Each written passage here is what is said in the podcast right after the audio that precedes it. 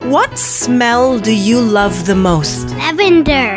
Ooh, lavender. Why do you like lavender?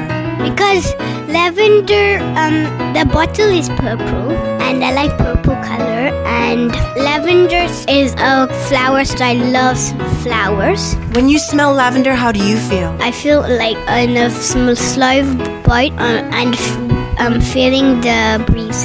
Wow, smell can make you feel like that. How about you? What's your favorite smell? My favorite smell is candy. It smells really good. So, how do you feel when you smell candy? Um, I feel happy. How about you?